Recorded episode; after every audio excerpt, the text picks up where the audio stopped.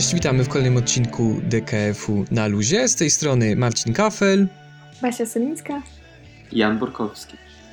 E, w tym odcinku kontynuujemy nasze pogadanki o filmach dokumentalnych. Wcześniej była mowa o filmach związanych z naturą, teraz e, przenosimy się bardziej do internetu. Mm, nie do końca też trzymamy się formuły samego Dogs Against Isolation, bo jeden film jest e, spoza tego repertuaru, ale był nas szalenie interesujący, więc chcieliśmy o nim troszeczkę pogadać. Jest to TIFW No, no GF, czyli w skrócie w skrócie, w rozwinięciu The Feeling When You Have No Girlfriend. To się wzięło y, z mema internetowego. Powiem też o czyścicielach uczucie, internetu. Kiedy nie masz dziewczyny. Tak, to uczucie, kiedy nie masz dziewczyny. Mhm. E, tu y, czyściciela internetu i też Ludowej Republice Pożądania. Wszystkie właśnie łączy ten temat internetu, różnie do tego podchodzą. Oczywiście mówią też o różnych rzeczach, ale jakoś tam się łączą w taki cykl. No właśnie, samo to y, TFU TFW. E, ciężko to, to mówić, szczerze mówiąc. E, te internetowe skróty chyba nie są do tego przystosowane, żeby to wypowiadać głośno. E, jego nie oglądaliśmy... No, to jest... Mhm. Bo przyciągają uwagę osób, których uwagę mają przyciągnąć. Natomiast ten tytuł jest dla mnie dosyć dyskusyjny, ale to może później powiemy. Tak, i chyba też odstraszający, jeśli ktoś nie wie o co chodzi. Bo taki kryptyczny. E, ale jego mogliśmy obejrzeć na e, internetowej edycji South by Southwest, która była na Amazonie. E, co prawda niedostępna u nas, ale w internecie tak to już jest, że można poudawać, że jest się na przykład w Stanach Zjednoczonych, chociaż na chwilę. Tak, a, a sam film. festiwal się nie odbył, więc sam film był pokazywany jako jeden z jakichś tam wybranych mm -hmm. w mhm. ramach tej edycji online. Natomiast y, nie, był to, nie była to projekcja oficjalna, z tego co zrozumiałam, więc też film trochę ma taki status niewiadomy, niewiadomy pod względem tego, czy, czy właściwie będzie dalej dystrybuowany, czy nie. No mam nadzieję, że tak, bo w sumie jest chyba dosyć potrzebny, mam wrażenie, pod względem tego, jaki był odzew w internecie na jego temat. Jest chyba trochę inne spojrzenie niż zwykle. E, dobra, powiem trochę o samym filmie, żeby było wiadomo, o czym w ogóle rozmawiamy. Także w tym tytule autorka stara się przybliżyć portret osób, które najłatwiej z zewnętrznej perspektywy określić jako tak zwanych inceli, czyli ludzi, którzy żyją w mimowolnym celibacie. Tutaj mowa głównie, wręcz chyba zawsze o młodych mężczyznach, którzy są samotni w życiu, trochę sobie z tym poradzić i zamiast rozwiązywać te problemy bardziej zbierają się w grupy i winią świat zewnętrzny za co się z nimi dzieje. I misją autorki jest przedstawienie y, tego typu jednostki, które są identyfikowane z tym obrazem, y, ale obserwuje ich bez uprzedzeń i stara się też poddać ten stereotyp y, pełnego gniewu do świata młodzieńca wątpliwość. Też pojawia się tam ten skrót nie tylko incel, ale też net, czyli z tego co Need, no tak, ale no education, no. Um, Aha, mm need, no, y, not in employment, tak. education or training. I myślę, że to tak. o wiele lepiej opisuje bohaterów tego filmu niż Incel tak naprawdę. Też tak myślę. Mhm. E, odnosi się to jednak do jakiejś sytuacji e, po prostu so, e, społeczno-ekonomicznej. Mm, też e, warto wspomnieć może ten kontekst, że w ostatnich latach e, bardzo często media odwoływały się do tej grupy w taki sposób dosyć mm, być może, znaczy według reżyserki, z tego co czytałam, historyczny, też była ta sytuacja znana przy, przy okazji premiery Jokera, kiedy chyba nawet zanim cokolwiek pojawiło się ze strony tej grupy w internecie, to pojawiły się już zapowiedzi, że coś wydarzy się ze strony tej grupy e, podczas premier, że, mog, że mogą że dojść do jakichś e, terrorystycznych ataków. E, I też ten film jest chyba wynikiem, czy jakąś, jakimś rodzajem reakcji na obraz tej grupy w mediach, który przedstawia ich jako no jednak osoby skłonne do aktów przemocy czy aktów jakichś terrorystycznych. skłonny do prowokacji i też chciałem powiedzieć właśnie o tym, że y, mimo, że NIT, tak jak już mówiliśmy o tym, że to są ludzie niepracujący, y, a właściwie nie zajmującym się niczym, na razie w życiu, y, to incele jednak bardziej pasuje, no bo o tej grupie się mówi. Wiele się mówiło o y, incelach y, ze względu na wybór Trumpa na, prezydenta, na prezydenta Ameryki i ich roli w tym wyborze, ze względu na bardzo nasiloną kampanię y, w internecie i y, też prowokacjami, fake newsami tworzonymi przez nich. No tak, i też y, nie żeby ich bronić, y, bo jakby nie było ludzi, którzy identyfikują się jako tego typu jednostki, często są związane z y, jakimiś y, no, nieprzyjemnymi akcjami y, w stylu y, ataków terrorystycznych, czy nawet ich działalności w internecie, która jest często y, kryminalna. Ale wydaje mi się, że to. Opiera, opiera się na hejcie. Pojawia się tam mizoginia, y, jakieś też y, agresywne y, wypowiedzi odnośnie mniejszości etnicznych. Więc to wszystko jest w takim jednym wielkim worze zachowań, no powiedzmy, takich agresywnych lub mm, opierających się na, na mowie nienawiści jednak. Tak, i chyba bardzo łatwo y, zebrać te wszystkie najgorsze rzeczy w ten jeden tytuł i wyobrazić jakąś taką niebezpieczną jednostkę, która nam zagraża. Y, I w tym chyba największa zasługa tej autorki, że ona potrafi się tego wyzbyć i troszeczkę pójść y, przeciwko trendowi, bo mam wrażenie, że właśnie jeśli ktoś ma robić jakieś dokumenty o incelach, to bardziej będzie starał się ich sensacje, mm, tworzyć z tego takie jeszcze większe zagrożenie, szokować i podawać te informacje nieświadomemu widzowi, mm, nie znającymi tego zagadnienia, y, strasząc go troszeczkę, a ona idzie w zupełnie innym kierunku. Bo tutaj przedstawia ona y, właściwie y, paru chłopaków, y, którzy właśnie udzielają się w internecie, na Forczanie y, i na Twitterze i sami charakteryzują, czy sami określają siebie incelami i myśl, myślę, że inni też mogliby takiego określić. Mamy tutaj młodego chłopaka, y, który nie pracuje i mieszka jeszcze z mamą, ale bardzo też intensywnie ćwiczy. Mamy tutaj y, parę braci, y, wychowanych y, w tam, rodzinie chyba alkoholików, którzy od dziecka mają duży dostęp do y, internetu, jakiejś tam pornografii y, i przyznają się do tego, że od najwcześniejszych lat miało to na nich wpływ. No i też oni są jednymi chyba z bardziej znanych na Twitterze. Tam w jednym momencie jest określany jako, że przez chwilę był maskotką Inceli na Twitterze. Jeden z nich. E, Mamy też e, bohatera e, Nowojorczyka, który jest e, powiedzmy dla tej grupy e, jakąś taką postacią e, intelektualisty, autorytetu, który e, posługuje się pseudonimem, z tego co pamiętam, Kan- Kantbot. Kantbot. Jest, który z kolei określa tą swoją działalność nawet mianem jakiejś nowej literatury. No i mamy też y, kowboja z głębokiego południa, który spędza y, y, właściwie wieczory na imprezach w remizie, ale też jest bardzo aktywnym użytkownikiem Twittera.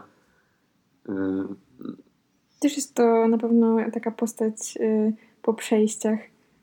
Mm, Można by powiedzieć, że prawie wszystkich łączy ta społeczno-ekonomiczna sytuacja. Może o, m, poza tym bohaterem z Nowego Jorku, bo to jednak zwykle jest jakaś głęboka prowincja, która y, nie oferuje wielu szans y, tym młodym mężczyznom. Tak, i też jest, co jest ciekawe, sama autorka mówiła, że ona ich nie tyle znalazła do tego filmu, czy robiła research, ale w większości to byli ludzie, których ona tweety śledziła i czytała. Po prostu uważała, że są zabawni, mimo tego, że niekoniecznie sama zgadzała się z ich poglądami i chciała ich poznać, bo lubiła ich jako ludzi. I dosyć to proste, ale chyba dużo zmienia w samej, w samej materii Tak, tego ona na filmu. pewno mhm, nie wybrała bohaterów najbardziej kontrowersyjnych, czy nie wiem, jakichś przemocowych, bo to też trudno wyobrazić sobie, że e, kobieta będzie starała się e, też dotrzeć do osób, które albo w ogóle czy ktoś zaakceptowałby ją w gronie być może najbardziej agresywnych y, członków tej społeczności. No, raczej wydaje mi się, że to nie jest też możliwe, e, a reżyserka była oskarżana w recenzjach też o to, że y, nie pokazuje pełnego spektrum y, tej sytuacji. Mm, tutaj w każdym razie też e, wiem, że e, pretekstem do e, jakby nawiązania tego kontaktu było śledzenie czy jakoś dokopanie się do źródła memu właśnie tego, który jest też tytułem filmu. Być może stąd też pojawia się ten tytuł, chociaż wydaje mi się on nieco mylący, bo on skupia się na tej sytuacji ich relacji z kobietami, co jednak wydaje mi się w filmie nie jest głównym tematem, nawet bym powiedziała, że dosyć marginalnie jest poruszony. No i pytanie, czy wynika to z tego, że autorką filmu jest reżyserka, kobieta? E, nie wiadomo. W każdym razie no, pojawiają się tam być może jakieś nie wiem, z tego co pamiętam, może są dwie sceny, w których oni odnoszą się do swojego stosunku do kobiet. No i pojawiają się być może takie słowne jakieś deklaracje dosyć Tak, i też e, chyba w tym dobrze widać, jak e, ci bardzo agresywni e, i cyniczni w języku ludzie w internecie, e, którzy mimo tego, że te rzeczy są bardzo obraźliwe, zwykle formują jako żarty. No, kiedy widzimy ich, kiedy wypowiadają się w prawdziwym życiu i są zwykłymi ludźmi, to są takie raczej ciche, grzeczne chłopaczki, e, którzy jeśli robią coś takiego, to wyżywają się na zewnątrz. E, osobiście są stosunkowo w miarę Mm, w miarę mili i nawet wiem, potrafią się składnie wypowiedzieć. Są dosyć, dosyć inteligentni ludzie, którzy są zagubieni w życiu i najzwyczajniej są w jakimś rodzaju depresji e, i na jakimś takim rozdrożu trafią się odnaleźć. Właśnie ja tutaj mam problem z oceną tej sytuacji, bo z jednej strony okej, okay, mamy miłych chłopaków, którzy są po prostu e, dosyć tacy wstydliwi i, i Mm, być może wynika to z jakichś tam mm, depresyjnych skłonności, natomiast e, za chwilę mamy scenę, w której e, oni biorą cały ekwipunek e, dosyć ciężkiej broni, jadą w las i strzelają do wszystkiego, co popadnie. Więc tutaj, czy też jakieś tweety w stylu, ten, tam była przytoczona sytuacja, w której jeden z tych braci zapozował z bronią i tam bodajże y, napisał, że czek, czeka na premierę jeden Jokera. Było, że jeden bilet na Jokera. Jeden, tak. tak. No i y, oczywiście oglądając ten film zdajemy sobie sprawę, że chodzi o trolling. Natomiast no już jest dyskusyjna y, jakby być może to użycie tej ironii już jest dosyć kontrowersyjne i może stąd też wynika kontrowersja wokół tego filmu, bo ten film zdecydowanie nie podejmuje żadnej próby być może konfrontacji czy krytyki, oceny moralnej, e, co ja uważam, że jest siłą tego filmu, ale też mhm. zostawia bardzo dużo pytań e, i po prostu widzowi.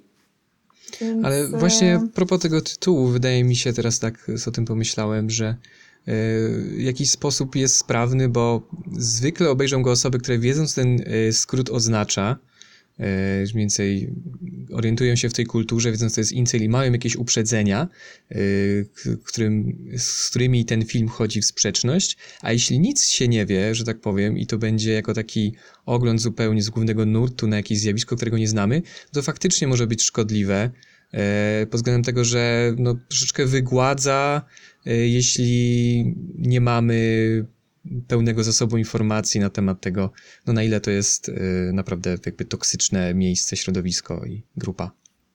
Znaczy, wydaje mi się, że y, właśnie tytuł y, mm, ze względu na to, że kierują to na postać mimiczną wojaka, tam w pewnym momencie jeden z bohaterów tłumaczy o dwoistości człowieka, tak?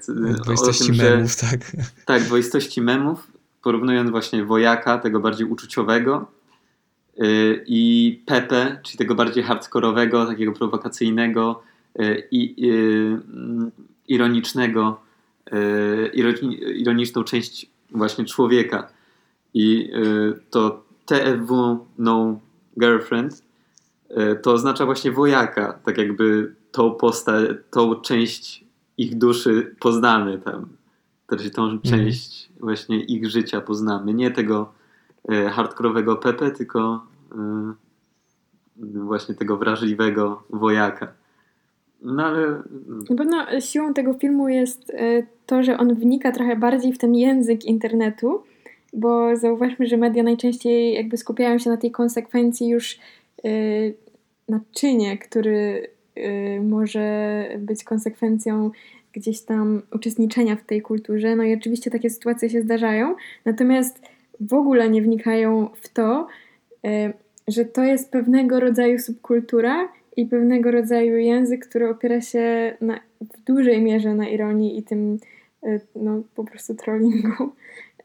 Co ja w ogóle mm, nie do końca z tym empatyzuję, chociaż wydaje mi się, że bohaterka naprawdę wykonała świetną robotę, żeby też pogłębić mm, jakieś zrozumienie dla tych postaci jako osoby w konkretnej sytua- sytuacji życiowej. Mm, Natomiast, I wydaje mi się, że to jest w porządku, bo, bo inaczej to mogłoby się po prostu y, sp- m, być sprowadzone do takiego dziennikarskiego y, skandalu. Mm, Natomiast no rzeczywiście tutaj y, jedyne do czego mamy dostęp to do, do interpretacji tych osób, y, tego co one robią i, i tego jakie mogą być tego konsekwencje, gdzie w kilku przypadkach mamy powiedziane, że y, no to są tylko żarty, no może rzeczywiście ktoś na przykład na tym forum y, się zabił lub nie wiem, dokonał jakichś aktów przemocy, ale w sumie to nie wiemy. My sobie tylko żartujemy. Tak, i też y, względem tego, co mówiłaś o, o, te, o tego szukaniu kontrowersji dziennikarskiego, takiego podejścia sensacyjnego, to y, chyba dużą rzeczą jest, że mówimy dużo tak o autorce, ale ona w samym filmie się jakby wcale nie pojawia, nie nagrywa siebie, nawet nie ma jej głosu. E, widać tylko tak naprawdę tych bohaterów i ich odpowiedzi na jej pytania, ich, ich zwierzenia. I nie idzie tą łatwą ścieżką, gdzie właśnie jako kobieta o raczej dosyć przeciwnych poglądach nie konfrontuje się z nimi, nie przedstawia mm, jakiejś takiej, nie wychodzi im naprzeciw i próbuje, próbuje z nimi rozmawiać, wyciągając ich z bezpiecznej strefy internetu. No tak, ja myślę, że jedynym sposobem, którym kobieta mogła wniknąć w ten świat jest pozwolić im w tym uczestniczyć i też e, w wywiadzie powtarzała, że oni nie są mm, bohaterami w takim sensie, że stoją z boku, czy są po prostu obserwowani, ale są też współtwórcami tej narracji o, o sobie po prostu. I no ja myślę, że to nie, nie mam zarzutów mm, co do tego, ale na pewno tak jak mówiłeś, to nie jest spojrzenie, które pokazuje pełne spektrum lub może jakieś konsekwencje, które mogą wyniknąć e, z takiego zachowania. Nie wiem, czy ona też nie wychodziła z założenia, że ze względu na to, jak dużo się mówi o incelach, na pewno w Ameryce, na samym początku widzimy bardzo dużo e, fragmentów e, z telewizji, gdzie wiele, wiele złego zrzuca się właśnie na inceli i na Forchan i e, nie wiem, czy on, ona nie zakładała na przykład, że oni już o tych złych rzeczach słyszeli, że pokażemy tej dru- drugą stronę, ale no właśnie tego zabrakło, szczególnie, że y, tak jak już mówiłaś o tym, że był ten jeden moment, jakieś dwie minuty, y, kiedy wspominają o tych bardzo y, skrajnych przypadkach tych inceli albo w ogóle takich agresywnych i jedynie odnoszą się do tego, że o, u nas tak nie ma i koniec tematu właściwie. Tak, no dla mnie bardzo ciekawe jest też to, jak właściwie ciężka do zidentyfikowania jest ta granica tam pomiędzy właściwie szczerością a jakimś performancem e, tej e, no tego bólu, czy tej sytuacji powiedzmy takiej depresyjnej, bo z jednej strony widzimy, że mm, do uczestnictwa w tej kulturze e, często pcha ich ta sytuacja życiowa i takie poczucie bezsilności, a jednocześnie widzimy, że to jakby z czasem przeradza się w po prostu w jakiś rodzaj subkultury i takiej bańki, która sama siebie napędza i jest to jakaś taka gra, której reguły znają tylko przedstawiciele tej społeczności. Mm, Wszyscy inni zostają jakby striggerowani przez ich zachowania, przez ich e, język. Mm, no i to jest taka sytuacja, w której mam wrażenie, oni nie zostają, znaczy oni przedstawiają to jako sposób, w którym oni wreszcie mogą wyrazić siebie, a z drugiej strony jakby tutaj nie ma w ogóle tego porozumienia, nikt tego nie rozumie. I z drugiej strony, z jednej strony chyba czerpią z tego satysfakcję, bo gdzieś tam mm, widać, że jak opowiadają o tych żartach, to, to gdzieś tam jest to jakiś powód do dumy, czy, czy, mm, czy jakoś identyfikują się z tym, że wreszcie istnieje jakaś grupa, przez którą oni są zrozumiani, ale z drugiej strony gdzieś tam te zarzuty wobec społeczeństwa, y, że nikt ich nie rozumie, gdzieś tam ta, no, ta społeczność nie prowadzi do zbudowania tego porozumienia. Więc podoba mi się, że ten film rzeczywiście to pokazuje, jak bardzo tam nie ma tej granicy między szczerością a jakimś takim wyrażaniem nawet nie swoje, być może swoich przeżyć, ale po prostu performowaniem tego i pod, y, pod to, ile reakcji dany post zdobędzie. Y, no tak, ale właśnie, właśnie względem tego, co y mówisz, mhm to jeśli chodzi o to wyrażanie siebie i szukania tego emocjonalnego wsparcia, to chyba właśnie działa tak wewnętrznie, że oni tworzą tą taką, jak mówiliśmy o tym, tej śwince Pepe i e, nie śwince, żabie Pepe, przepraszam, I, i tym wodżaku, e, to że ta, ta, ta, ta żaba, nie świnia, to jest ta osobowość, która jest widziana z zewnątrz i to jest ten trickster, który tam podburza te wszystkie ideały, poglądy i, i, troszeczkę robi na złość wszystkim tym, którzy w coś wierzą, nie wierząc w nic. E, a ten wożak to jest to, co się dzieje w środku i to jest ta twarz, którą pokazują tylko sobie nawzajem, właśnie tak jak mówiłaś, tym, którzy znają zasady i bawią się razem z nimi, czyli tworzą sobie tą społeczność, yy, tworzą jakieś wartości wokół ich braku. No w sumie fajnie, fajnie jest to przedstawione na samym początku, bo dowiadujemy się tylko o tej y, stronie, pokazywane są te posty na Forczanie, o tym, że y, oni czują się właściwie niezauważeni w życiu, nic w życiu nie osiągnęli, niczym nie mogą się pochwalić. I zaraz po tym y, widzimy jednego bohatera, który mówi: No, ja obrażam kobiety w internecie, bo w sumie y, nie jestem mizoginem, ale to najczęściej triggeruje ludzi. Więc... No tak, jest na pewno jakieś poczucie kontroli i być może mm, no, jakiejś takiej satysfakcji, że nie rozumieją mnie, że społeczeństwo jest głupie, bo nie rozumie naszych żartów. Tak, tak. W sumie um. widzę w tym jakiś taki powab tego, że e, jeśli oni jakby nic nie osiągnęli, a ktoś coś osiągnął i oni w ten sposób podważają ich te osiągnięcia i tą wiarę y, y, w jakąś rzecz poprzez jakby zmuszeni do tej reakcji, e, jakby jeśli ten żart ich obrazi, oni zrobią jakiś obraźliwy żart i na kogoś to zadziała, to e, znaczy, że oni mają, że to jest bardzo kruche i, i bardzo łatwo im to podważyć, mam wrażenie. Czyli trochę degradują wiarę w ty. Tam mówi o tym jeden z bohaterów, ten Kantbot, ten chyba najpopularniejszy z tych wszystkich, e, który jest tak jakby guru dla części inceli i on właśnie mówi o tej krótkiej formie, o tym, że ludzie w dzisiejszych czasach w ogóle nie są w stanie odczytać sarkazmu y, i y, o w ogóle samej krótkiej formie, nawiązując do jakiejś filozofii. Nie, nie pamiętam kogo chodziło. Hmm, to była jakaś książka, która była też zbiorem jakichś aforyzmów czy, y, czy jakichś takich krótkich form i przyrównywał tweet do tego. Hmm. No, ja nie wiem, tutaj ja mam taki mieszany stosunek do tego, bo też ta ironia jest y, chyba tak bardzo zaawansowana u nich, że oni sami nie wiedzą, kiedy to już jest ironia, a kiedy i kiedy jest żart, a kiedy już nie, bo tam chyba też jest taka rozmowa, taka scena, w której rozmawiają o tym i, i nie tylko w kontekście tych y, wypowiedzi, które mają właśnie triggerować innych, na przykład odnośnie kobiet, ale też tych, które dotyczą jakiegoś e, cierpienia.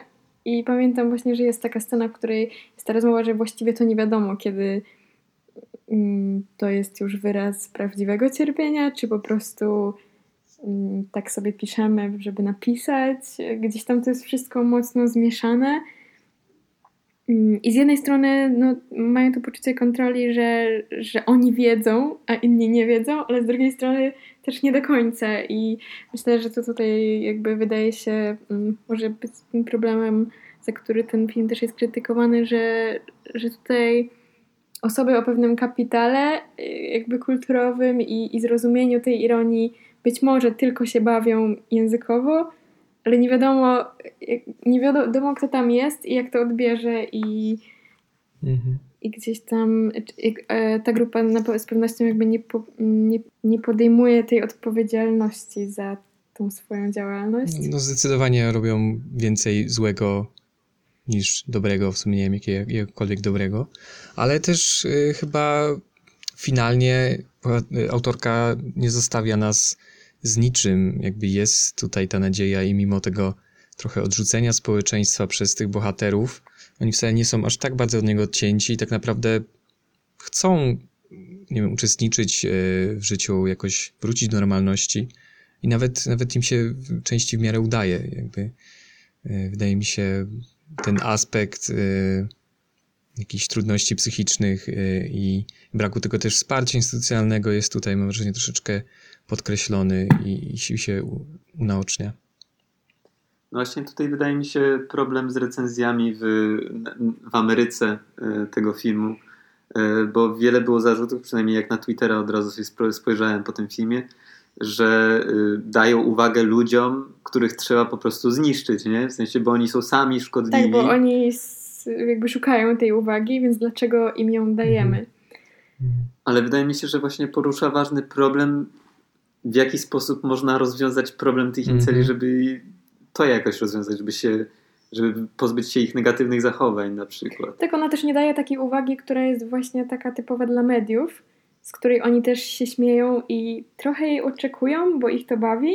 Raczej ten film daje im taką uwagę, która próbuje przynajmniej zrozumieć y, ich położenie i potraktować ich jako y, ludzi z jakimś takim skomplikowanym doświadczeniem, a nie e, po prostu e, jakieś osoby, jak, czy jakiś stereotyp terrorysty, który nie wiadomo kiedy wyskoczy po prostu na premierze filmu.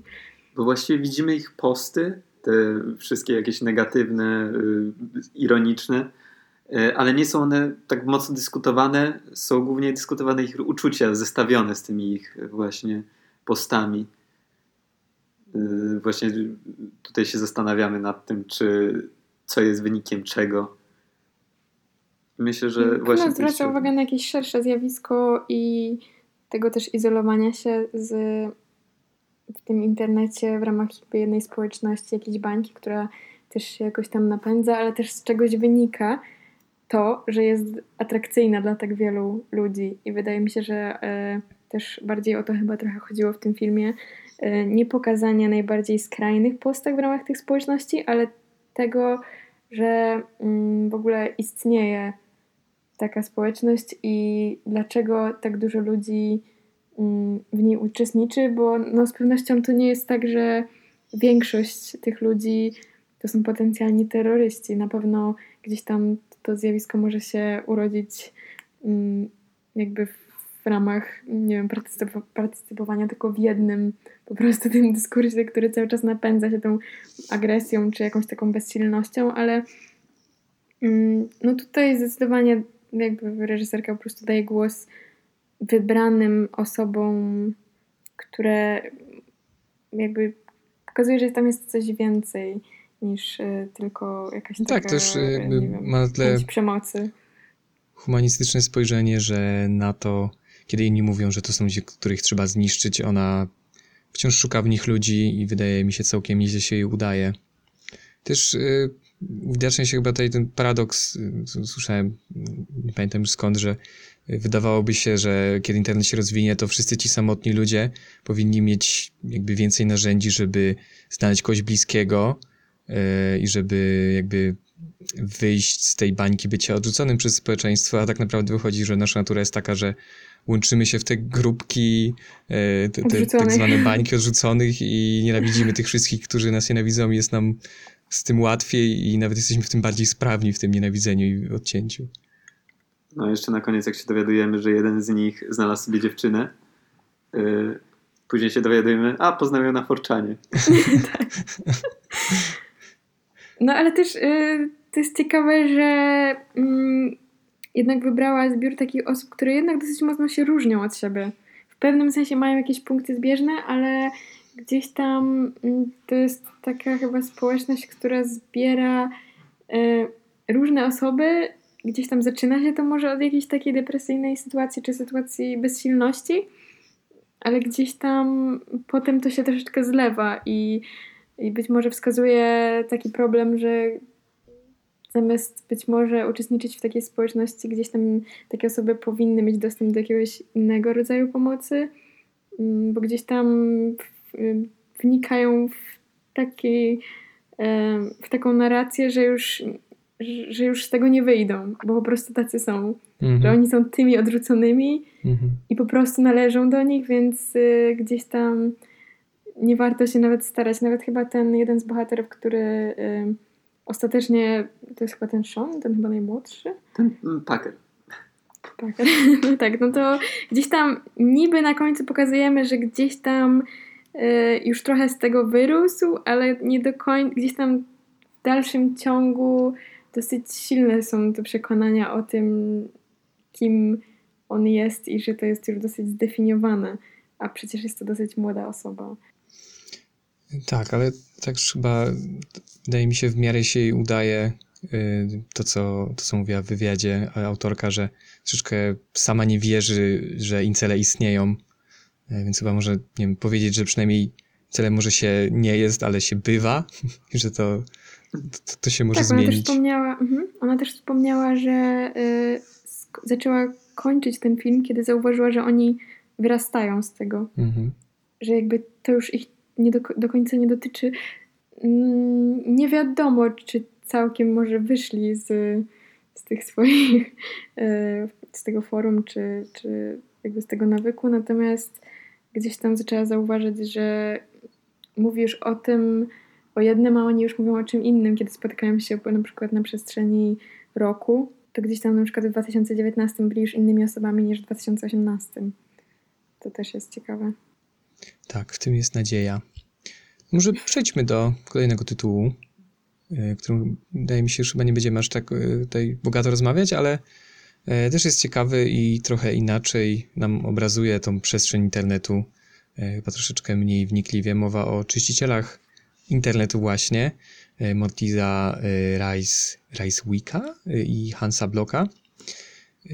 I film ten mówi o grupie, o takim zawodzie, ludziach, którzy zajmują się przeglądaniem e, treści umieszczanych w internecie, jeszcze przed tym, e, czy wydaje mi się, że po zgłoszeniu przez kogoś e, i decydują, czy są to treści, które mogą być wyświetlane na danych profilach społecznościowych, czy też nie. I są takim filtrem, który ogląda te wszystkie rzeczy potencjalnie najgorsze, które są umieszczane w internecie i, i decyduje to, czy powinniśmy to zobaczyć, czy też nie powinniśmy.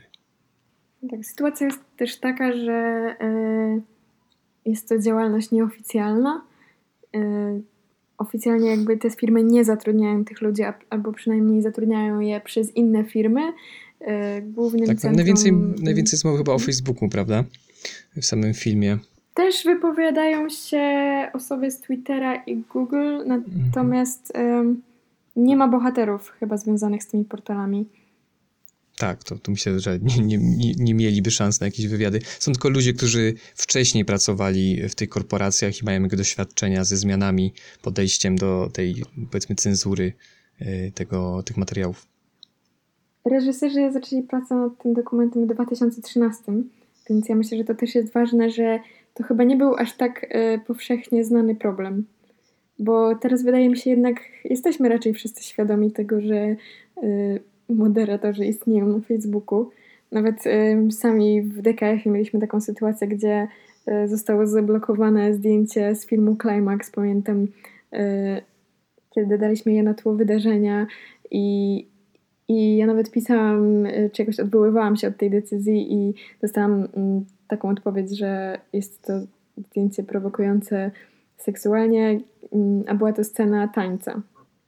Climax, więc I też, no, ja myślę, że świadomość też społeczna jest większa na ten temat. Natomiast w 2013 właściwie to w sumie nie wiem, jakie jest oficjalne stanowisko teraz tych wielkich portali, ale z tego co wiem, to reżyserzy zaczęli od tej sytuacji, że nie było oficjalnie takich stanowisk nigdzie. Mm, jakby nie zatrudniali takich osób i też mm, w ogóle te oferty nie były, nie nazywały się, oferty pracy nie nazywały się tam moderator treści, tylko to był analityk danych. Y, I ci analitycy danych byli zbierani po prostu na ulicy y, w Filipinach, gdzieś tam ci kandydaci zbierani przez y, rekruterów miejscowych i dopiero na warsztatach dowiadywali się, że na przykład będą specjalistami od pornografii dziecięcej. Więc myślę, że tutaj cała kontrowersja tego filmu polega na tym, że może nie tyle istnieją ci moderatorzy, ale że y, w taki sposób jest to ukrywane, że są to osoby z, no powiedzmy, krajów globalnego południa, chociaż tutaj głównie y, słyszymy o Filipinach, gdzie zatrudnianych jest właściwie to nie wiadomo, od 10 tysięcy do 100 tysięcy y, moderatorów treści. Tak, i głównie, głównie poruszane są te kwestie moralne tego, co to za praca, też tego, co wybierają, bo jeśli mowa o takich treściach, jak mówię, właśnie jakąś pornografię dziecięcą, czy jakieś e, sceny y, wielkiego okrucieństwa, to jest jasne, ale pojawiają się też y, decyzje ich takie personalne, na przykład kiedy mamy jakieś zdjęcie Marka Zuckerberga, które jest niekorzystne czy obraźliwe dla niego i często bohaterowie tego filmu mówili właśnie, że oni powiedzą, że nie, ponieważ to jest właściciel jakby ich firmy, no i uznają, że nie powinno się tak go przedstawiać i wchodzimy już w takie troszeczkę cenzorskie regiony, gdzie, gdzie to nie jest takie oczywiste i nie ta, też tak bezpośrednio związane z regulaminem samego serwisu. Mamy jeszcze właśnie przykład Trumpa o tym, że y, coś y, umniejsza jego męskość, dlatego też y, usuwają pewne zdjęcie. Ale dla mnie bardzo dużo w tym filmie było poświęcone właśnie tym bardzo ostrym, mocnym treściom, właśnie E, właśnie każdy bohater, którego tam poznajemy, ma swoje 10 minut, nie no może mniej, ale po to, żeby przedstawić, jakie okropne rzeczy widział. Ja jak już to słyszałem setny raz, to pomyślałem sobie, ja już to słyszałem. Nie, nie, muszę tego, nie muszą mi tego tłumaczyć tyle razy. No. Jest bardzo dramatyzowany. Ja na przykład y, y, wielu informacji dowiedziałam się z wywiadu później z reżyserem, takich faktów, czyli na przykład, że istnieją że głównie ci moderatorzy pracują właśnie w Filipinach, ale na przykład mają e, oddziały, które ich weryfikują, takich jakby głównych moderatorów i one też są w Warszawie, w Berlinie, gdzie te osoby zarabiają 8 razy więcej. Mm, ale też chyba z tego co zrozumiałam, nie są do końca oficjalne i też gdzieś tam całe to tło, taki kontekst, y, dlaczego te Filipiny, że wiadomo, jakby tańsza siła robocza, ale też y, Mm, prawdopodobnie z powodów prawnych i też takich, że gdzieś tam mm, te osoby mają do wyboru właśnie tylko często albo pracę na wysypisku śmieci, albo pracę y, jako właśnie tacy moderatorzy i jest tam takie porównanie wysypiska śmieci do śmieci internetowych, y, jakieś też takie odwołania do takiego poświęcenia religijnego, sprzątania grzechów, y, czy tam walki z grzechem.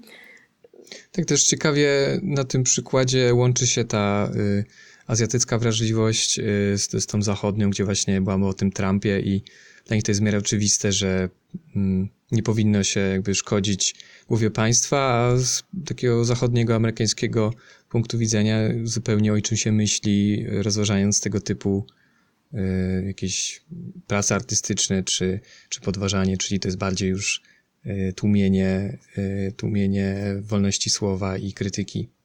I właśnie ten kontekst Filipin chyba był za, za mało poruszany w mm -hmm. tym filmie. Był przez jakieś 5 minut.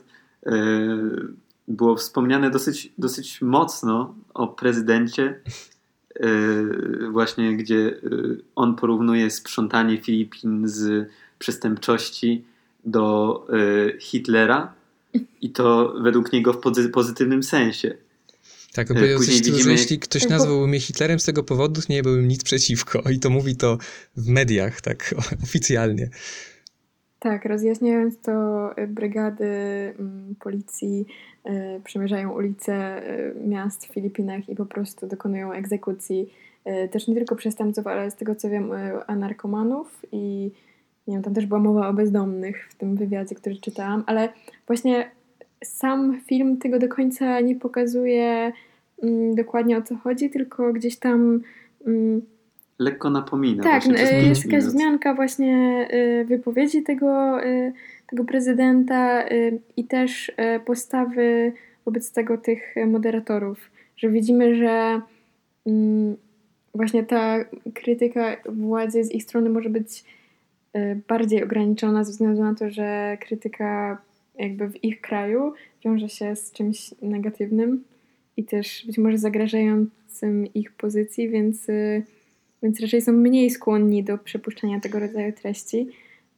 Tak samo e, z tego, co właśnie tam też doczytałam, e, są, nie, są bardzo, nie są skłonni wysyłać do dalszej weryfikacji e, w przypadkach, kiedy nie są pewni, czy powinni przepuścić dany materiał, dlatego że mają trzy błędy na miesiąc i obawiają się, że jeżeli często będą e, gdzieś tam dopytywać się, czy prosić o pomoc y, w zinterpretowaniu niektórych y, sytuacji, to gdzieś tam będzie, zaszkodzi to im ich sytuacji y, jako po prostu pracownika, więc y, gdzieś tam widzimy, że te decyzje polega, są jakby bardzo zależą od ich indywidualnej sytuacji, doświadczenia, mm, jakichś przekonań i też w ogóle kontekstu kulturowego.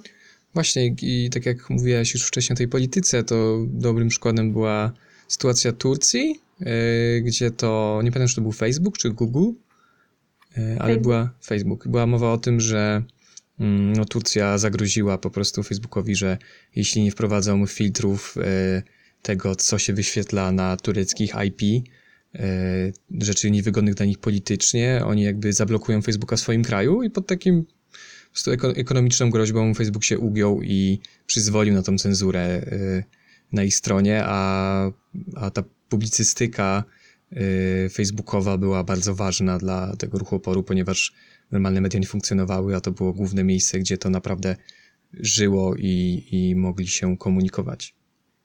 I właśnie to jest takie ciekawe pytanie też, które ten film stawia y, być może przy okazji też jakby czyje prawo ma funkcjonować na takich globalnych y, platformach. I też w ogóle, że, czy jakieś prawo, bo w tym momencie tak naprawdę takie decyzje, które być może w normalnym życiu y, dokonywałby powiedzmy sąd, czy, czy być może też dziennikarze jakiejś gazety, y, jakby wykształceni też i, i pod tym kątem jakoś przygotowani, to tutaj mamy osoby praktycznie z ulicy, bez żadnego przygotowania. y, Z tego co wiem, to mają chyba jeden podręcznik do wykucia y, na temat, y, którym będą się zajmować tam chyba przez trzy dni, żeby nie było wycieku do prasy, więc nie mogą mieć go przy sobie. No więc wyobraźmy sobie na przykład sytuację, w której taka osoba musi przez trzy dni nauczyć się symboliki i działania, nie wiem, tam kilkudziesięciu grup terrorystycznych. I na podstawie tej wiedzy na szybko wykutej musi podejmować decyzje, co powinno być widziane, a co nie. Więc gdzieś tam mm, tutaj jakby takie decyzje, które są bardzo trudne w normalnym życiu, w internecie, gdzieś tam są spychane y, w ręce osób, które nie są do tego przygotowane nie tylko pod względem jakby wiedzy, ale też psychologicznie, bo z tego co wiem, to tam nie ma żadnego przygotowania w tym zakresie, nawet oni nie wiedzą, co dokładnie będą robić. Tak też w sumie, mm, jak mówiłeś o tych y, sądach i dziennikarzach, bo trochę ironiczne jest to, że mówimy tu o jakimś takim moralnym problemie, a mam wrażenie, że w tym systemie, który się właśnie tak wykształcił, to jak to działa, to już nie ma w ogóle mowy o moralności, tylko wszystkie decyzje są stricte ekonomiczne i dzięki temu nie ma żadnych wątpliwości tak naprawdę. Nie ma, nie ma dylematów. Też no mnie jest ciekawe, dlaczego właściwie mm, to jest taką tajemnicą istnienie, y, istnienia tych moderatorów, bo można by pomyśleć, że dlaczego właściwie y, nie miałoby to być publiczne, y, dlaczego nie można by mm, gdzieś tam wyobrażam sobie też taką narrację, że jakby strzeżemy tego bezpieczeństwa, więc e, zatrudniamy tych moderatorów, więc tak zastanawiam się, czy jest to kwestia tego, że gdzieś tam to wiąże też się z pytaniami o to bezpieczeństwo, jak e, o to dbają, o tą prywatność, o to właśnie kolaborację z rządami, czy też e, może sam fakt też, że no jednak te algorytmy nie radzą sobie z interpretacją, te algorytmy, o których tak bardzo, tak dużo mówi Facebook na przykład, nie radzą sobie z takimi zadaniami, że po prostu jakby gdzieś tam te zadania przerosły tą technologię, która już teraz nie jest neutralna. No właśnie, i też ciekawe... nie była neutralna, ale no właśnie gdzieś tam burzy to wyobrażenie, że, że jakby internet jest po prostu taką przestrzenią neutralną. I też y, ciekawe jest to względem tego, że mówię, że zaczęli kręcić to w 2013 roku i część tych tez była wtedy postawiona. E, jak to wygląda dzisiaj pod względem rozwinięcia tych, rozwinięcia tych algorytmów, bo to już jest widoczne.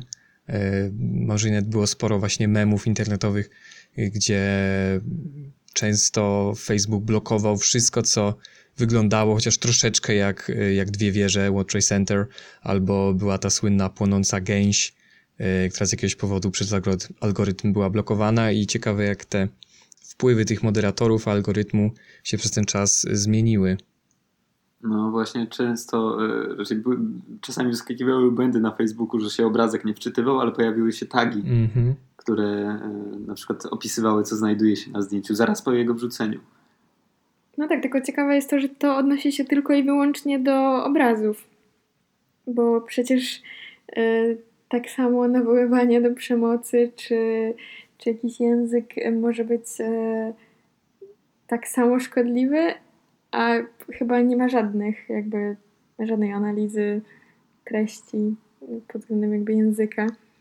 Y, no bo tutaj gdzieś tam te obrazy przynajmniej według, według tych portali mogą, że po prostu mogą analizować, może analizować każdy, co jakby widzimy w tym dokumencie, że, że się nie sprawdza, ze względu też na te konteksty kulturowe, czy też sam cel, dlaczego został wrzucony obrazek, bo czy tam film, bo też widzimy, że niektóre instytucje, które starają się, czy dziennikarskie też, czy takie, które próbują bronić praw człowieka, wrzucają czasem jakieś obrazy wojny po to, żeby informować i też zostają zablokowane. No ale też y, mamy w filmie przypadek, kiedy y, ta agresja głównie odnosi się do, jakby wyraża się w języku, tam jest ta y, pokazana mniejszość. Teraz nie pamiętam dokładnie nazwy tej mniejszości. Natomiast um, reżyserzy pokazują, jak y, ten język wpływa na y, jakieś takie postawy, czy na jakąś przemoc, czy w ogóle wręcz y, pogromy mniejszości etnicznej. I głównie to nawoływanie do tego pogromu odbywa się językowo. Więc to jest właśnie też pytanie, czy w ogóle możliwe jest to, żeby to moderowanie było skuteczne, jeżeli mamy tylko osoby powiedzmy z Manili, które y, w Filipinach, które tylko i wyłącznie przeglądają obrazki, których też mogą nie zrozumieć, bo trudno mi uwierzyć, że są w stanie jakby odczytać każdy kontekst. Tak to też się zmienia. Kulturowy. I w sumie y, przypomina mi się w y, samym filmie też to było y, fragmenty z, zeznań właśnie trzech, trzech reprezentantów y, z Google'a, z Twittera i z Facebooka, którzy przed y, amerykańskim E, nie wiem, czy to jest sąd, czy jakakolwiek tam e, instytucja władzy, która właśnie przesłuchuje ich e, publicznie po to, żeby dowiedzieć się, na ile oni bronią użytkowników przed tymi rzeczami, których nie powinni widzieć, czyli właśnie o ile to filtrują. I wydaje mi się, że to jest taki trochę właśnie paradoks tego, że z jednej strony nie mówią o tym, trochę ukrywają to czyszczenie, cenzurowanie troszeczkę z boku, bo boją się kontrowersji związanych właśnie z cenzurą i, i, i z niebyciem tą neutralną sferą, a z drugiej strony muszą pokazać, że coś robią e, i że pilnują e, ty, ty, tych, tych wrót, tego, co, co się u nich może znaleźć, jak to chroni ich użytkowników. I może właśnie jest ten taki dziwny rozkrok między tym, że część ludzi zatrudniają tutaj, e, na zewnątrz, część tych moderatorów jest, jest w krajach zachodnich, E, ciekawa sfera i też chyba dosyć dynamiczna, bo wydaje mi się, że... Bo wszyscy są, chyba wszyscy są e, w krajach. Znaczy, no Tak, tak, ale jak no, mówiłaś właśnie, z tego nawet znam osoby, które zajmują się e, tego typu moderatorstwem. e, i właśnie te najgorsze treści są zwykle właśnie filtrowane e, w Chinach czy, czy, czy na Filipinach. E, Tam jest, jest te, te pierwsze, e, pierwsze, pierwszy taki bufor e, i u nas też są ludzie, którzy tak pracują, e, ale oglądają to już właśnie to, co trafia od, od nich z tych pierwszych frontów na, na, na drugą tamę i oni przesiewają już te mniej, e, mniej bezpośrednio obrazoburcze materiały. To jest ciekawe, jak bardzo to jest podobne właściwie do zarządzania śmieciami takimi fizycznymi, że jak wiele krajów w tym jakby globalnym świecie, że jak wiele krajów zachodnich wysyła swoje śmieci właśnie tam e, do krajów tam powiedzmy e, Azji, czy generalnie no, tego globalnego południa, żeby tam je spalać. Tak samo jakby to się troszeczkę, e, jeżeli użyć tej metafory, którą oni używają, że to są jakby internetowe śmieci, no to jakby dzieje się to, to samo. Okej. Mm. Mm, Skoro jesteśmy już przy temacie globalnego południa, to może przejdziemy do ostatniego tytułu, y, który chcieliśmy porozmawiać, czyli Ludowej Republice Pożądania y, Hao y, chińskiego reżysera. Też jest ten film z 2018 roku. I on z kolei opowiada o, można by to nazwać, takiej chińskiej, e, chińskiej wersji popularnego u nas y, Twitcha, czyli platformy, która służy do streamowania, czyli nagrywania się na żywo dla chętnych, chętnych widzów, słuchaczy. Ta platforma nazywa się YY i nasi twórcy, twórcy tego filmu obserwują zmiany na tej platformie przez, wydaje mi się, tam dwa czy trzy lata, towarzysząc ich najpopularniejszym użytkownikom, którzy y, swoje życie układają wokół tej platformy, utrzymują się z tego, są tam gwiazdami e, i też podkreśla, jak wygląda cały ten przemysł tego, jak to się napędza, jak wygląda jakby chińska specyfika tego typu, tego typu platformy i też troszeczkę jest życia widzów tego typu rozrywki. No właśnie tutaj obserwujemy głównie dwóch tych streamerów, właściwie streamera i streamerkę, którzy są, w, są na szczycie y, popularności na tej platformie y, i paru patronów, którzy próbują nam wytłumaczyć mechaniki działające tą pla- platformą i na czym polega zdobywanie tam popularności i zarabianie. Ja jestem trochę dalej skonfundowana tym, co, na, czym, na, na czym to wszystko polega.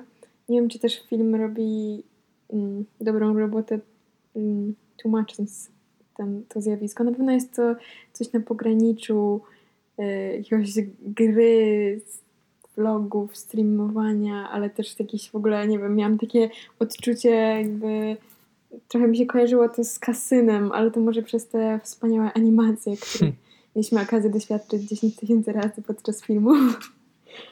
No tak, bo większość e, tych popularnych osób, e, rzeczy, które się tam zajmują, to określają się właśnie jako piosenkarka albo komik e, i generalnie oni sprzedają głównie swoją personę, mm, to, że są lubialni i powiedzmy, że coś pot- potrafią, ale to nie są takie, e, nie wiem, czynności, Czyli które chyba, są... chyba właśnie, mhm. chyba tam nie ma właśnie specyfiki tej działalności, czy jakby właściwie mogą zajmować się czym chcą, Mhm. y, ale jakby ciekawe jest być może to, że elementem chyba tego fenomenu, przynajmniej z tego, jak film to pokazuje, ym, jest to, że oni jakby dorobili się, z, jakby takiego trochę od zera do milionera. I wydaje mi się, że też y, mm, bardzo film podkreśla to, że y, dlatego też są podziwiani przez osoby, które są gdzieś tam na samym dole tej drabiny.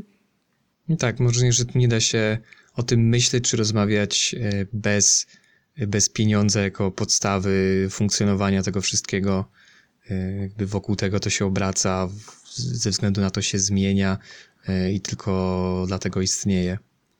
No tak, mamy tutaj właściwie wszystko kręci się wokół tych pieniędzy. Też e, ich popularność nie jest nawet liczona chyba w tych lajkach, tylko głosach czy też prezentach, które obserwujący kupują.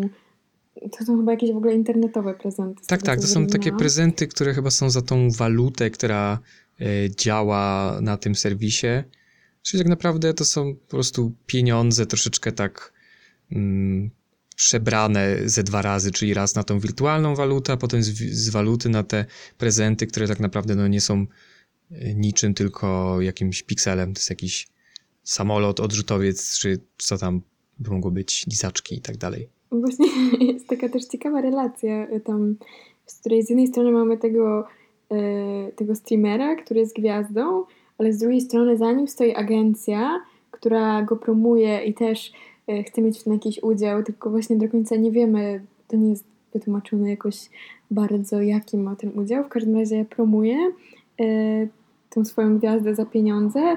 Z drugiej strony mamy tych właśnie tych ludzi na samej dole tej drabiny społecznej, którzy podziwiają to, jak oni są na szczycie lub też z niego spadają.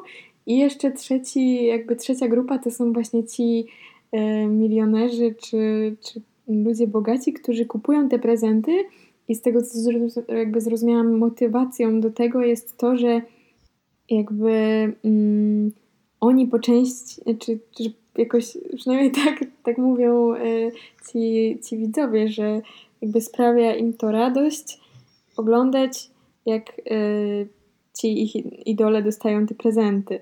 Ja kompletnie tego jakoś nie pojmuję. No tak, i bo... też jak idol powie twoje imię, tak, tak, tak, tak. Pochwali oni, cię. No tak, kupują jakąś częściową obecność y, i udział w tym wszystkim, który jest podziwiany przez całą resztę, która nie ma do tego dostępu.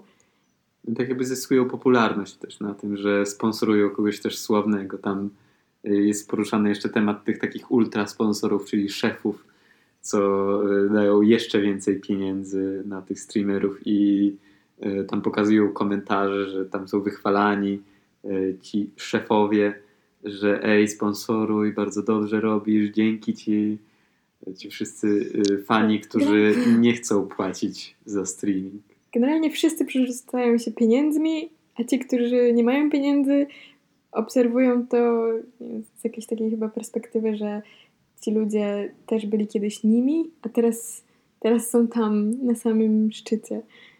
Właśnie ciężko też tam powiedzieć, bo e, ani nie widzimy rzeczywistego serwisu, bo wszystko jest zawalone tymi animacjami, przez co nie jesteśmy w stanie stwierdzić, jak ten serwis rzeczywiście wygląda. E, mm. I e, nie wiem za bardzo, czym się streamery, streamerzy zajmują, bo jednocześnie właśnie mówią o tym, że to są e, ci jacyś stand-uperzy, komedianci albo piosenkarki, piosenkarze. Ale z tych filmów, które tam oglądam, to miałem wrażenie, że nie mogę za bardzo odnieść tego do też sytuacji naszej polskiej streamerów Bardziej tam widzimy ludzi krzyczących o to, że ej, głosujcie na mnie, dawajcie mi pieniądze. Oni dostają pieniądze za to, że krzyczą o to, żeby dostawali pieniądze. I tu, tutaj tego nie rozumiem. Nie wiem, czy to nie jest za dobrze tłumaczone. Czy rzeczywiście tak tam jest. No, dla mnie to też było trudne, to odkodowanie też film nie pomaga w tym. Mamy jakiś taki rodzaj, nie wiem, jakiegoś takiego reality show z zakulis. Widzimy ich trochę też poza tą sytuacją yy, show i w trakcie show, ale jakoś też nie do końca też chyba reżyserzy wnikają w te uczucia, które temu towarzyszą, bo w jakimś tym momencie e, ci streamerzy stają się taką właśnie trochę maskotką i takim e, jakby, jakby są bardzo zależni od tego pieniądza, od pieniądza i agencji i tych patronów i gdzieś tam zaczyna się ta relacja robić dosyć dziwna. E, I w pewnym momencie, może chwilowo, gdzieś jest jakaś rozmowa z tą jedną streamerką na ten temat, ale gdzieś tam to jest szybko porzucone i znowu wracamy do tych animacji, które nam pokazują, jak tam latają pieniądze i, e, i te prezenty.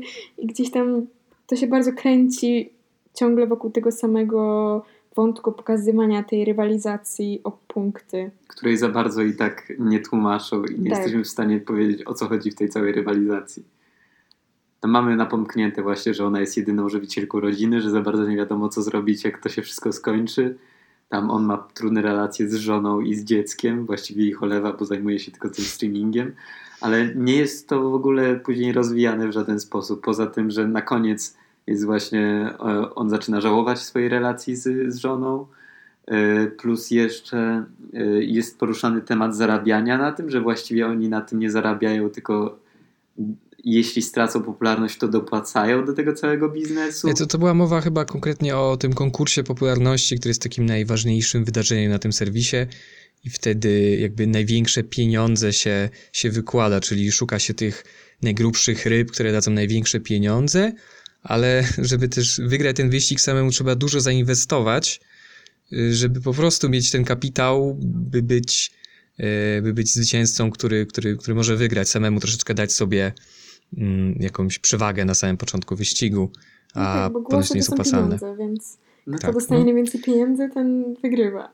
Dokładnie, właśnie to jest taki dosyć skomplikowany mechanizm, który nie został według mnie zbyt jasno wytłumaczony. Może właśnie on jest tak prosty, że, że aż yy, trudno wierzyć, że to działa. przerażający. Przerażający trochę w tym, gdzie to wszystko jednak kręci się wokół e, tego wrzucania mm, pieniędzy, ale też trochę nie wiadomo na co. I no gdzieś to na pewno pokazuje jakiś taki trochę dziwny fenomen, tylko gdzieś tam mój zarzut jest taki, że patrzcie jakie dziwne, Mhm. co oni tam robią. I gdzieś tam nie idzie dalej ten film. Tak, jest y, może nie ewidentnie robiony pod zachodniego widza, który y, ma się tak zdziwić i pomyśleć, co ci Chińczycy robią, y, a no wydaje mi się, jest to w dużym stopniu podobne do tego, jak działa ten Twitch, o którym mówiłem, czyli tam ludzie na przykład grają w gry i ktoś ich ogląda, ale mimo tego, że bardziej jest skonkretyzowane to, czym się zajmują często, to i tak głównym produktem jest właśnie oni jako osoba, czyli to takie posiadanie jakiegoś przyjaciela, kogoś z kim się w jakiś taki, no, dziwny, bo to dziwny, ale spędza czas e, sposób. E, I też są te nagrody pieniężne, też to tak działa. Im więcej się da, tym bardziej ten, e, ten odbiorca jest wdzięczny i ta poczucie tej relacji z nim jest silniejsze. Ale mam wrażenie, że brakuje tego aspektu, gdzie ci, ci użytkownicy, którzy nie dysponują dużymi pieniędzmi, nie dają tych dużych nagród, chyba nie podziwiają tych trochę bogatszych. E, Nie wiem, w sumie nie znam Tam się, jest ale... trochę zarysowane, że oni tworzą jakieś takie coś w rodzaju takich kibiców, Mhm, którzy, mhm. takie grupy kibiców, które są na przykład tam było coś wspomniane, że oni są lojalni tylko jakby tym, temu jednemu streamerowi, że być może to tworzy jakieś takie fantomowe poczucie wspólnoty czy czegoś takiego, ale Tak, to trochę miałem wrażenie, widzimy. e, kiedy był ten konkurs e, na, na popularność i przegrał jeden z bohaterów, to kiedy pokazywano jego fanów, to miałem wrażenie, jakbym oglądał e, fanów piłki nożnej po, po przegranym jakimś meczu pucharowym, mniej więcej, czyli nie odnosi się to do nich bezpośrednio, ale są niesamowicie smutni i zawiedzeni, bo ktoś, komu kibicują, po prostu przegrał.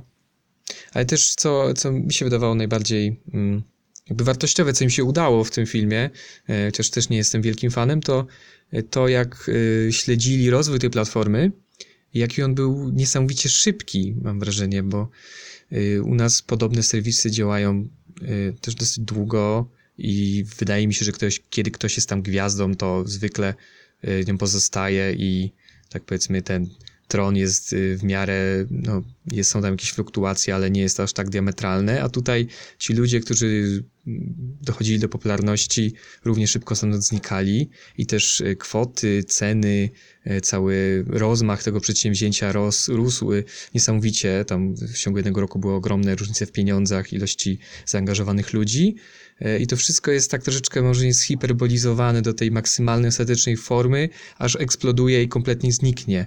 I wcale bym się nie zdziwił, gdyby ten serwis już teraz nie funkcjonował, chociaż dwa lata temu zbierały się tam miliony ludzi.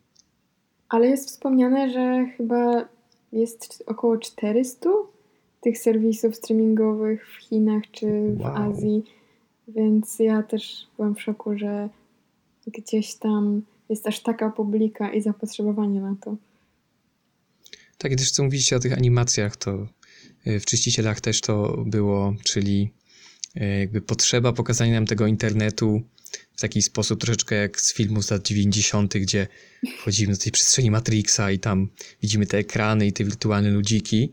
No, troszeczkę to rozumiem, bo jest to dosyć, dosyć takie sprawne narzędzie, gdzie komuś, kto nie ma o tym pojęcia, możemy to w jakiś taki fizyczny sposób przedstawić. E, ale też chyba nie było zwykle w najlepszym guście. E, Jedno, że nie wyglądało dobrze, a drugie, że nie, nie traktowało nas y, nie, wiem, nie szanowało intelektu widza, który trafi sobie wyobrazić, no, jak coś wygląda w internecie. No tak, też w Republice Pożądania chyba bardzo im się podobały te animacje, które zrobili, bo były tak co Tak. 5 minut. No, no chyba najciekawsze pojawiły się w mm, te no, Girlfriend, Mhm, czyli mhm. e, tam były takie bardziej autorskie, mm, ilustracyjne rozwinięcia tych memów. Tak, to było bardziej artystyczne, bym powiedział. Nawet Tak. był konkretny autor, y, który się potem podpisywał i Ja miałem wrażenie, że to są właśnie animacje prosto z w sensie te, które już widziałem. Mhm. mhm. To nie wiem. No plus jeszcze dawali po prostu posty, nie? Tak samo definicje, nie brali definicji jakichś, yy, nie tworzyli własnych definicji, tylko brali definicje właśnie z strony Know Your Meme. Ale gdzieś tam to było rozwinięcie y, tego, o czym mowa i przedstawienie, podczas gdy w y, tych dwóch pozostałych mamy bardziej jakieś takie, nie wiem, udramatyzowanie animacją tego tajemniczego internetu, w którym nie wiemy, co się dzieje i y, no i takie to było dosyć momentami kiczowate. Też y, w Czyścicielach internetu mamy bardzo taką dramatyczną muzykę i też co mnie zastanawiało, wszyscy bohaterzy byli y, kręceni w ciemnym biurze, tak jakby to była noc i gdzieś tam ten, y, to światło ekranu tak na ich twarzach, to było wszystko takie dramatyczne i trochę się zastanawiam, czy to dlatego, że musieli się jakoś tak ukryć, czy jednak to chodziło o to, żeby to wyglądało, jakby oni siedzieli w jakiejś piwnicy i przeglądali tą przemoc po nocach. No właśnie to było pokazane jakby w Czyścicielach tylko jedna osoba pracowała w jednym czasie, nie? I to Mhm. właśnie pod osłoną nocy.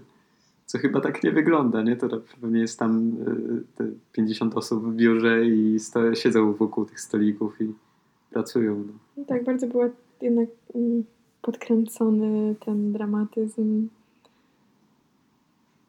Tak, też przypomina mi się dokument y, Wernera Herzoga, y, Lo i stało się w polskim tytule. I wydaje mi się, on jest takim sztandarowym przykładem podejścia takiego głównonurtowego twórcy do, y, do, do internetu, gdzie on, taki ten wrażliwy humanista, pochyla się nad tym interesującym zjawiskiem, jakim jest internet, jak się ludzkie jednostki y, tam nim y, żyją i buszują, i troszeczkę właśnie skrobie się to po powierzchni, wyciąga te rzeczy, które są najbardziej, e, najbardziej jaskrawe, kontrowersyjne i, e, i takie łatwe do osądzenia, jednoznaczne. Wydaje mi się, że właśnie brakuje takiego podejścia, jak w tym pierwszym filmie, o którym rozmawialiśmy, e, gdzie troszeczkę chyba trzeba zrezygnować e, z tej przystępności tego produktu, e, ale dużo zyskuje się e, w samej treści, która jest chyba bliższa rzeczywistości tej internetowej, która chyba jest dosyć trudna do przełożenia na filmowy język. Myślę, że też to, że reżyserzy z tej generacji, która wychowała się z internetem, zaczynają tworzyć, ym, może jakby zadziałać też pozytywnie ym, na przedstawienie tego zjawiska nie jako, jako właśnie coś takiego, coś strasznego, coś dziwnego, tylko gdzieś tam jakąś ym, przestrzeń, w której, która jest warta gdzieś tam pogłębienia i mm, zrozumienia, ale nie właśnie w taki sposób gdzieś tam bardzo dys- zdystansowany, tylko mm, Właśnie, No. że zauważają pewne relacje, jakieś Tak. ciekawsze zjawiska, nie tylko, Mhm. że no internet fajny, bo może połączyć ludzi i ludzie się kochają, Ale- ale zły, bo się źli ludzie mogą dogadać. no tak. No i że komputery y, złe, bo zaraz niedługo człowiek będzie komputerem. No To ja też- czekam na jakieś takie ciekawsze spojrzenie. Wydaje mi się, że ten pierwszy y, film, o którym rozmawialiśmy, jest takim przykładem. Dwa pozostałe trochę mniej. Na pewno przedstawiają ciekawe zjawiska. Mhm. Jakby sposób ich przedstawienia jest dla mnie być może taki dosyć może średni, ale y, też zbyt udramatyzowany. Ja właśnie chciałabym widzieć więcej, mm, więcej treści, więcej pytań, więcej tych bohaterów też, a, a nie gdzieś tam próbowania na siłę animowania czy przedstawienia graficznie czy wizualnie tego internetu. To chyba nie jest potrzebne. Jeżeli film y, gdzieś tam pochyla się nad zjawiskiem y, naprawdę to wydaje mi się, tak jak widzimy w tym pierwszym filmie, pomimo tego, że on nie jest jakoś technicznie, y, tam z tego co wiem, był bardzo jakoś za, zaawansowany, też z tego co wiem, był bardzo tani, to gdzieś tam ta praca, która reżyserka wykonała, żeby naprawdę dotrzeć do ludzi i po prostu gdzieś tam takimi dosyć starymi metodami zapytać o co chodzi, po prostu działa i działa być może lepiej niż próby przełożenia internetu na gdzieś tam jakieś czary-mary animacje. Tak i ona też chyba y, paradoksalnie, chociaż uważamy, że najlepiej ten internet ujęła, najbardziej skupiała się na ludziach y, i nie starała się właśnie robić jakiejś takiej cyberprzestrzeni i ją tłumaczyć i wyszło jej to lepiej niż pozostałym przykładom. No więc podsumowując, czekamy, czekamy na więcej. Dobra, dzięki. e, Zapraszam do kolejnych odcinków i cześć. Na razie. Cześć!